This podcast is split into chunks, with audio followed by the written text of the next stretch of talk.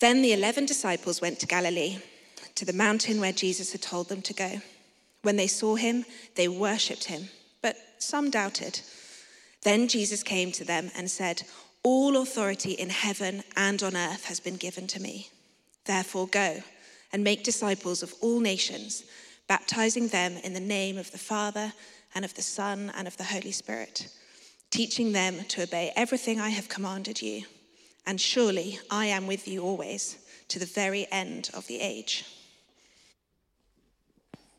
Thank you, Hannah. Well, good morning again. Uh, I'm Tim, and um, just maybe you're not used to coming to church. Just for about 20 minutes, I want to speak from that passage that Hannah's just read. But before we do that, why don't we pray together that God would speak to us? Let's pray, shall we? Well, thank you for the way that you transform people's lives and you bring your hope in the darkness. Thank you for your story in Sam's life and what you're continuing to do. And we pray for your good news, your power to be at work in us today. So give us ears to hear what you have to say. Amen. Amen. Well, at some point uh, in every Christian's journey, for people who are following Jesus, we come to realize that God wants to use us. Um, as well as seeing how much God loves us personally and the depth of friendship that we can have with Him, we can come to see how much He's called us to go and to share His love with those around us and be in the world that He so loves. And I wonder if you've ever uh, thought of that have you come to that realization that God wants to use you? He knows you and He loves you and He wants to use you. And perhaps the clearest way that we can see and understand this is when, when we read Jesus' commands, when we see that what we are called to do. And uh, today and over the next two weeks following this, we're beginning this new sermon series where we consider Jesus' command that is called the Great Commission. And it's this moment where, following the Easter story, here we are, the week after Easter Sunday, we see the risen Lord Jesus stands before his closest followers and he gives them a commission. And it's, it's, uh, it gets called the Great Commission, and it's simply this go and make disciples of all nations. Go and make disciples of all nations. And that command that Jesus gave to his disciples then is our command too. The commission that he gave then is our commission now. The Great Commission is your Great Commission. God wants to use you to fulfill this command that he gave. Well, if that's true, then I think we'd better understand what it means. So, what we're going to do is we're going to take um, I promise you we won't be here forever, but we're going to go through this word by word, okay? Promise you it won't be forever. But we're just going to take a few of these words and go through them and understand what that means for our lives. So we're going to split up verse 19. So let me just read again from verse 18. Then Jesus came to them and said, All authority in heaven and on earth has been given to me. Therefore, go and make disciples of all nations, baptizing them in the name of the Father and of the Son and of the Holy Spirit so let's just take verse 19, shall we? And let's start with this word. Therefore, go and make disciples of all nations, Jesus said. Therefore. Now, you might be wondering why we start with that word. Why is it an important thing to pick up on? Well, it's important to point out because it's a connecting word that Jesus uses to show that he gives his command to go and make disciples in light of what he's just said in verse 18. So, what does Jesus say in verse 18? All authority in heaven and earth has been given to me. The risen Lord Jesus, having just defeated death, has been given authority by his Father. All authority has been given to me. Therefore, go. You see, this command to go is in light of the fact that he is in charge. When Jesus says, All authority has been given to me, what he's saying is, I rule and I reign over everything. There isn't a person, place, particle, penguin, you name it, that isn't under my command. It isn't under me. You see, Jesus isn't just, if we're calling ourselves a Christian here today, he isn't just our Lord and our Savior. He's the Lord of everything and everyone, whether they acknowledge that truth or not. Now, this truth is actually symbolized in something that's going to happen uh, at King Charles's coronation. So, um, uh, on the 6th of May, when King Charles gets um, crowned, he's going to have a crown placed on his head and he's going to be given various objects. And this is one of them. We can just leave that slide up. This is a 30 centimeter orb. It's made of gold. It's got 777 precious stones on it. And it is called the Sovereign's Orb. And I wonder if you can notice the design of it. It's an orb with a cross on top of it. And what it represents is the fact that Jesus, signified in his cross, rules over the whole of planet Earth. And it's the reminder to the King or Queen of England that their kingship or queenship, that just sits under the true King, who's the King Jesus. Jesus said, All authority in heaven and on earth has been given to me. And it's just like this I'm over everything, I'm in charge of everything. And therefore, he says, go. In light of that truth, therefore, go. This has two things just to point out. Firstly, he has the authority to send us to anywhere because there isn't anywhere that's outside of his command. There's no country or place where he couldn't call us to go. But also, it's that bit where, and this is maybe the challenging bit, where we see Jesus' authority is above every other thing that pretends to have authority. When we go to people, we go with Jesus, who says, I am the way, and I am the truth, and I am the life. I'm not a way, a truth, and a life. I'm it. I'm the Lord of everything. I'm the only name under heaven and earth by which you can be saved. That is the name of Jesus Christ. So Jesus has been given all authority, which is why he says, therefore. Now, as I said, we're not going to take all morning to do this, but let's just take the next word, shall we? Which is this. Jesus says, verse 18, came to them and said, All authority in heaven and earth has been given to me. Therefore, go and make disciples of all nations baptizing them in the name of the Father and the Son and of the Holy Spirit. Jesus' call to his disciples then, and his call to us now, is to go. To go with his good news, to go to everyone everywhere with the truth that he's Lord. And as I said, God wants to use you.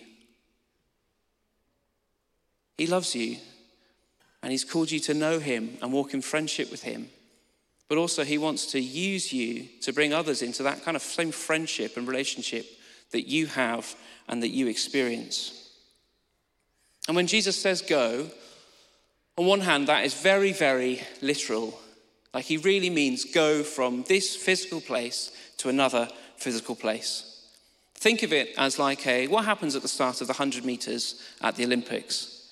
all the people get there, they do that limber up. If you're Usain Bolt, you're like, you're winking at the camera. I used to love all that. But the, the race comes and they get on their blocks, and then the starter gets there.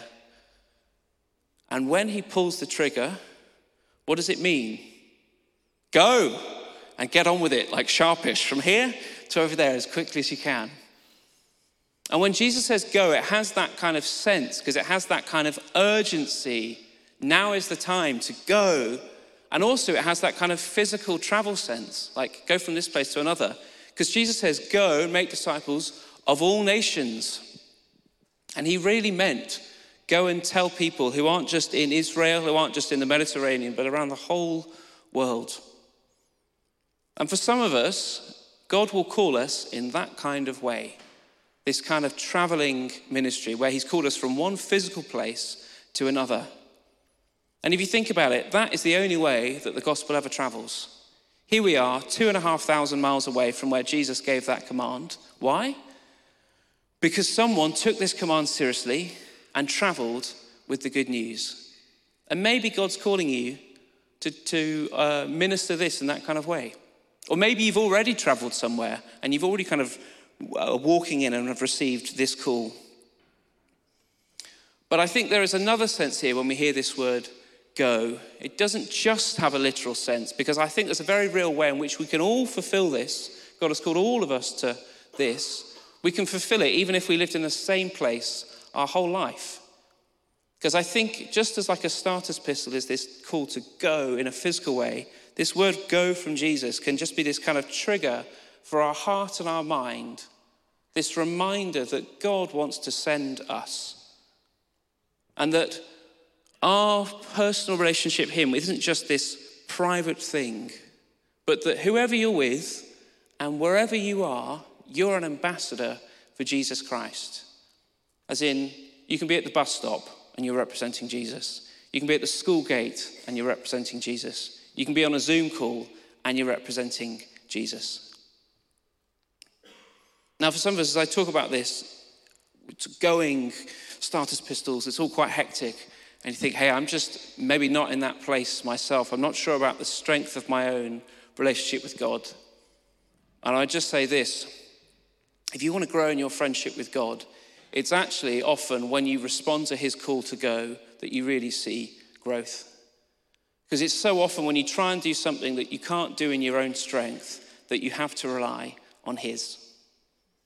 So, this command to go doesn't just have the potential to transform everybody's life, it actually can transform ours as well. So, Jesus says, therefore, go. Should we take our next word? Let's do that together, shall we? Verse 19 Therefore, go and, here's our word, make disciples of all nations, baptizing them in the name of the Father and of the Son and of the Holy Spirit, and teaching them to obey everything I've commanded you. And here's a great promise. And surely I'm with you always, even to the very end of the age. In a moment, we'll just come to what that next word is disciples. But let's just focus on this word, make, here, that Jesus says really strikes me that that is such an active word. Go and make disciples. It reminds me of what Jesus said when he sends out the 72. You can read about that in Luke 11. Jesus says, Heal the sick. He doesn't say, I'll heal the sick as you go, although I guess that's implied. He says, You heal the sick. And he says to his disciples here, You make disciples.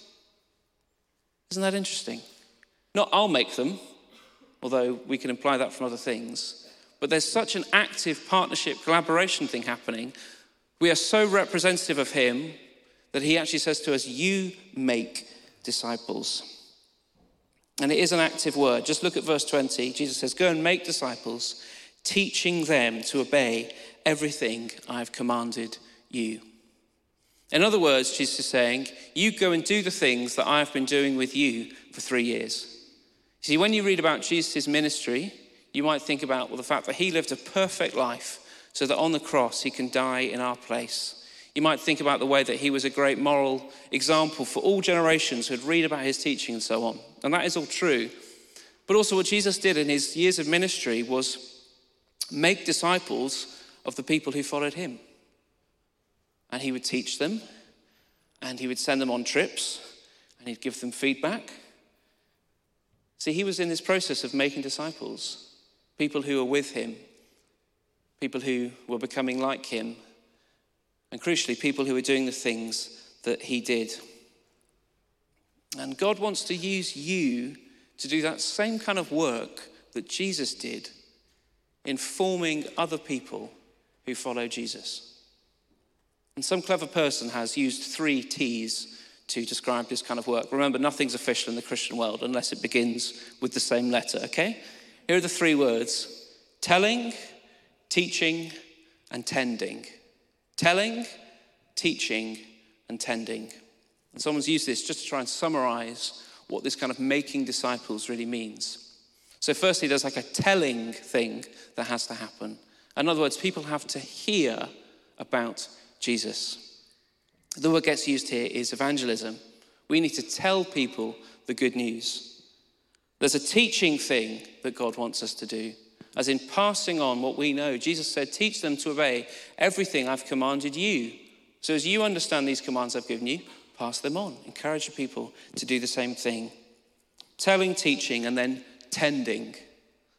And that's to do, I think, with really caring for people. See, God uses those telling, teaching, and tending things to bring his transformation. Just think about God's story in Sam's life. Someone like Sam, and I hope you don't mind me saying this, Sam needs some tending, some care, some love. as she learns to follow Jesus? We all do. We need to hear about God's good news. We need to be taught how to follow Him, and we need to be cared for. And God wants to use you to do those kinds of things.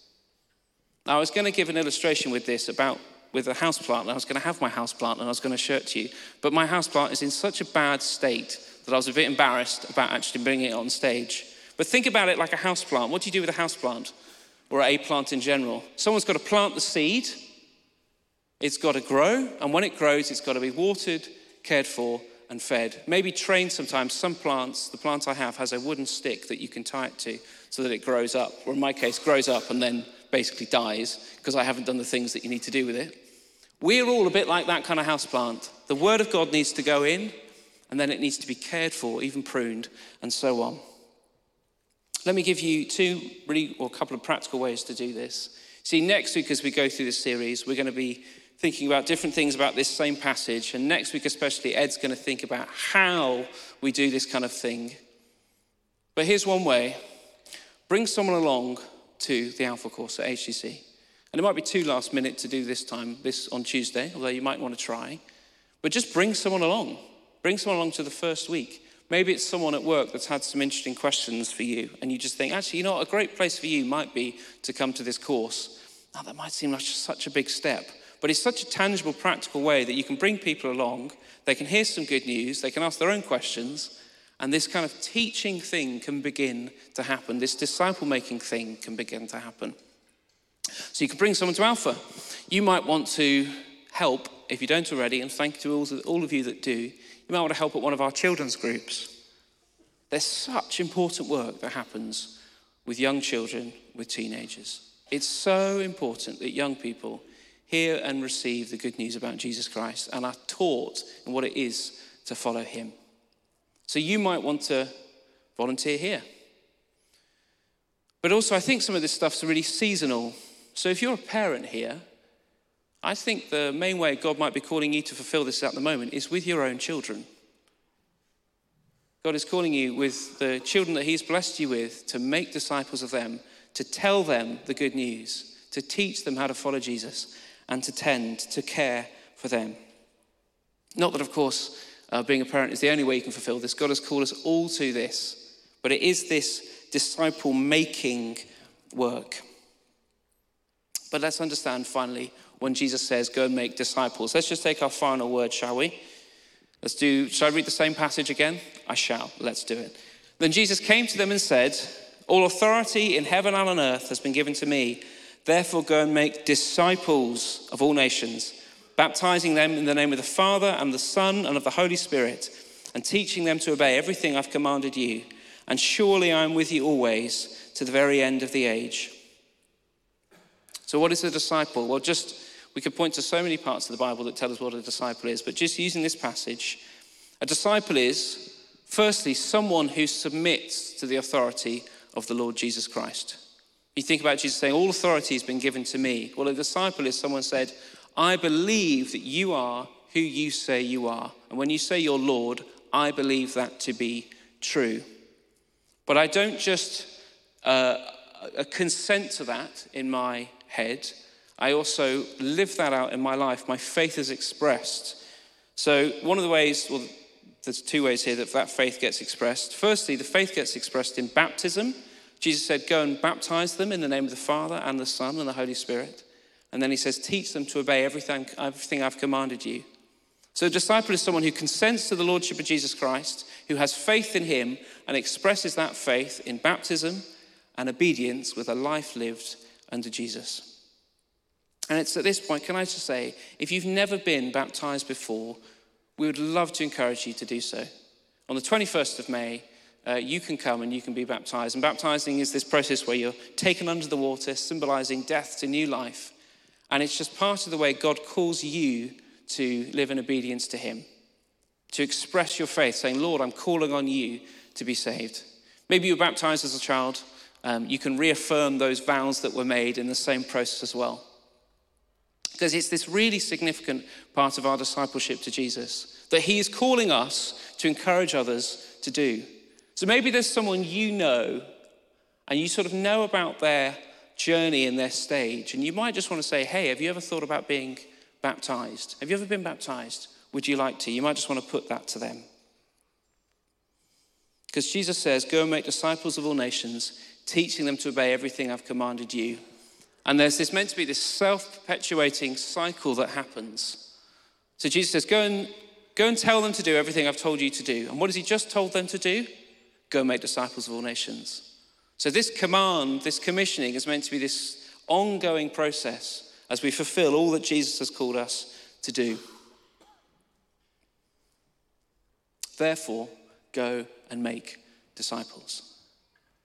And I wonder what's going through your mind as you, as you think about this. I hope it isn't too much like, as the Americans might say, drinking from a fire hydrant. You could probably do a sermon each on those words. What does it mean to make disciples? You could do a whole thing on that. What is a disciple? There's a whole, it's a sermon series, frankly. But we need to get out of here soon enough, so let's not go on too long. I hope it's not too much because it might be overwhelming, firstly, from a man. I've just, I'm just thinking about sort of my own stage, my own relationship with God. There might be a question for us of our own inadequacy for this task. When I say God wants to use you, and I sincerely mean that, and I sincerely see that that is what comes through from this passage, you might think, I'm not up to that task. Tim, that is for people maybe like you who are, have a dog collar and are sort of professionals at the job. That can't be for me. Or maybe it's just a question of like, where does this fit in my own life? Because there's a lot going on. And that could be a lot going on just with the normal things of work and, and your family or whatever. Or it could be just because the circumstances of your life are really tough right now and you're thinking, where does this call of Jesus fit in my life? Well, however you feel, and I want to encourage you to think about this today and then over the next few weeks, however you feel when you hear this call of Jesus, if you feel like you're inadequate, that doesn't discount you. Just think about the disciples that Jesus was speaking to. Let's look at verse 16 and 17. I think it's really important that you point out these verses from the start of our little passage. Then the 11 disciples went to Galilee, this is verse 16, to the mountain where Jesus had told them to go. When they saw him, they worshipped him, but some doubted. Then Jesus came to them and said, In this moment, the risen Lord Jesus has come back just as he promised he would. And how do they respond? Well, they are a mixed bunch, right? Some worship him, and some, with Jesus literally in front of them, some doubt. And there'll be some of us here today, and or just maybe that is a description of how we might feel today. There's some of us who hear this and you're like, yes, amen. I'm so for this. There's this kind of worshipful response. And for some of us, maybe it is more doubtful. As Jesus stands before you and says, I've called you with all the gifts I've given you in the season of life you're in right now to fulfill this. You might think, no way. How could, and your doubts will get in the way. But that doubt that the disciples had, that some of them had in that moment, did not disqualify them. Because those guys that doubted, some of them, God used so powerfully and mightily for him. Your doubt doesn't disqualify you. Your sin doesn't disqualify you. It's been paid all at the cross. Your lack of training or awareness or how do I do this doesn't disqualify you.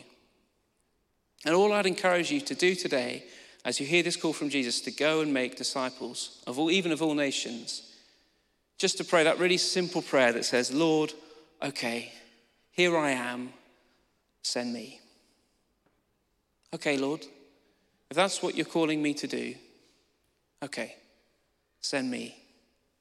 That kind of prayer of yielding, of kind of submitting, of saying, okay, Lord, I'm going to need you to tell me what that looks like.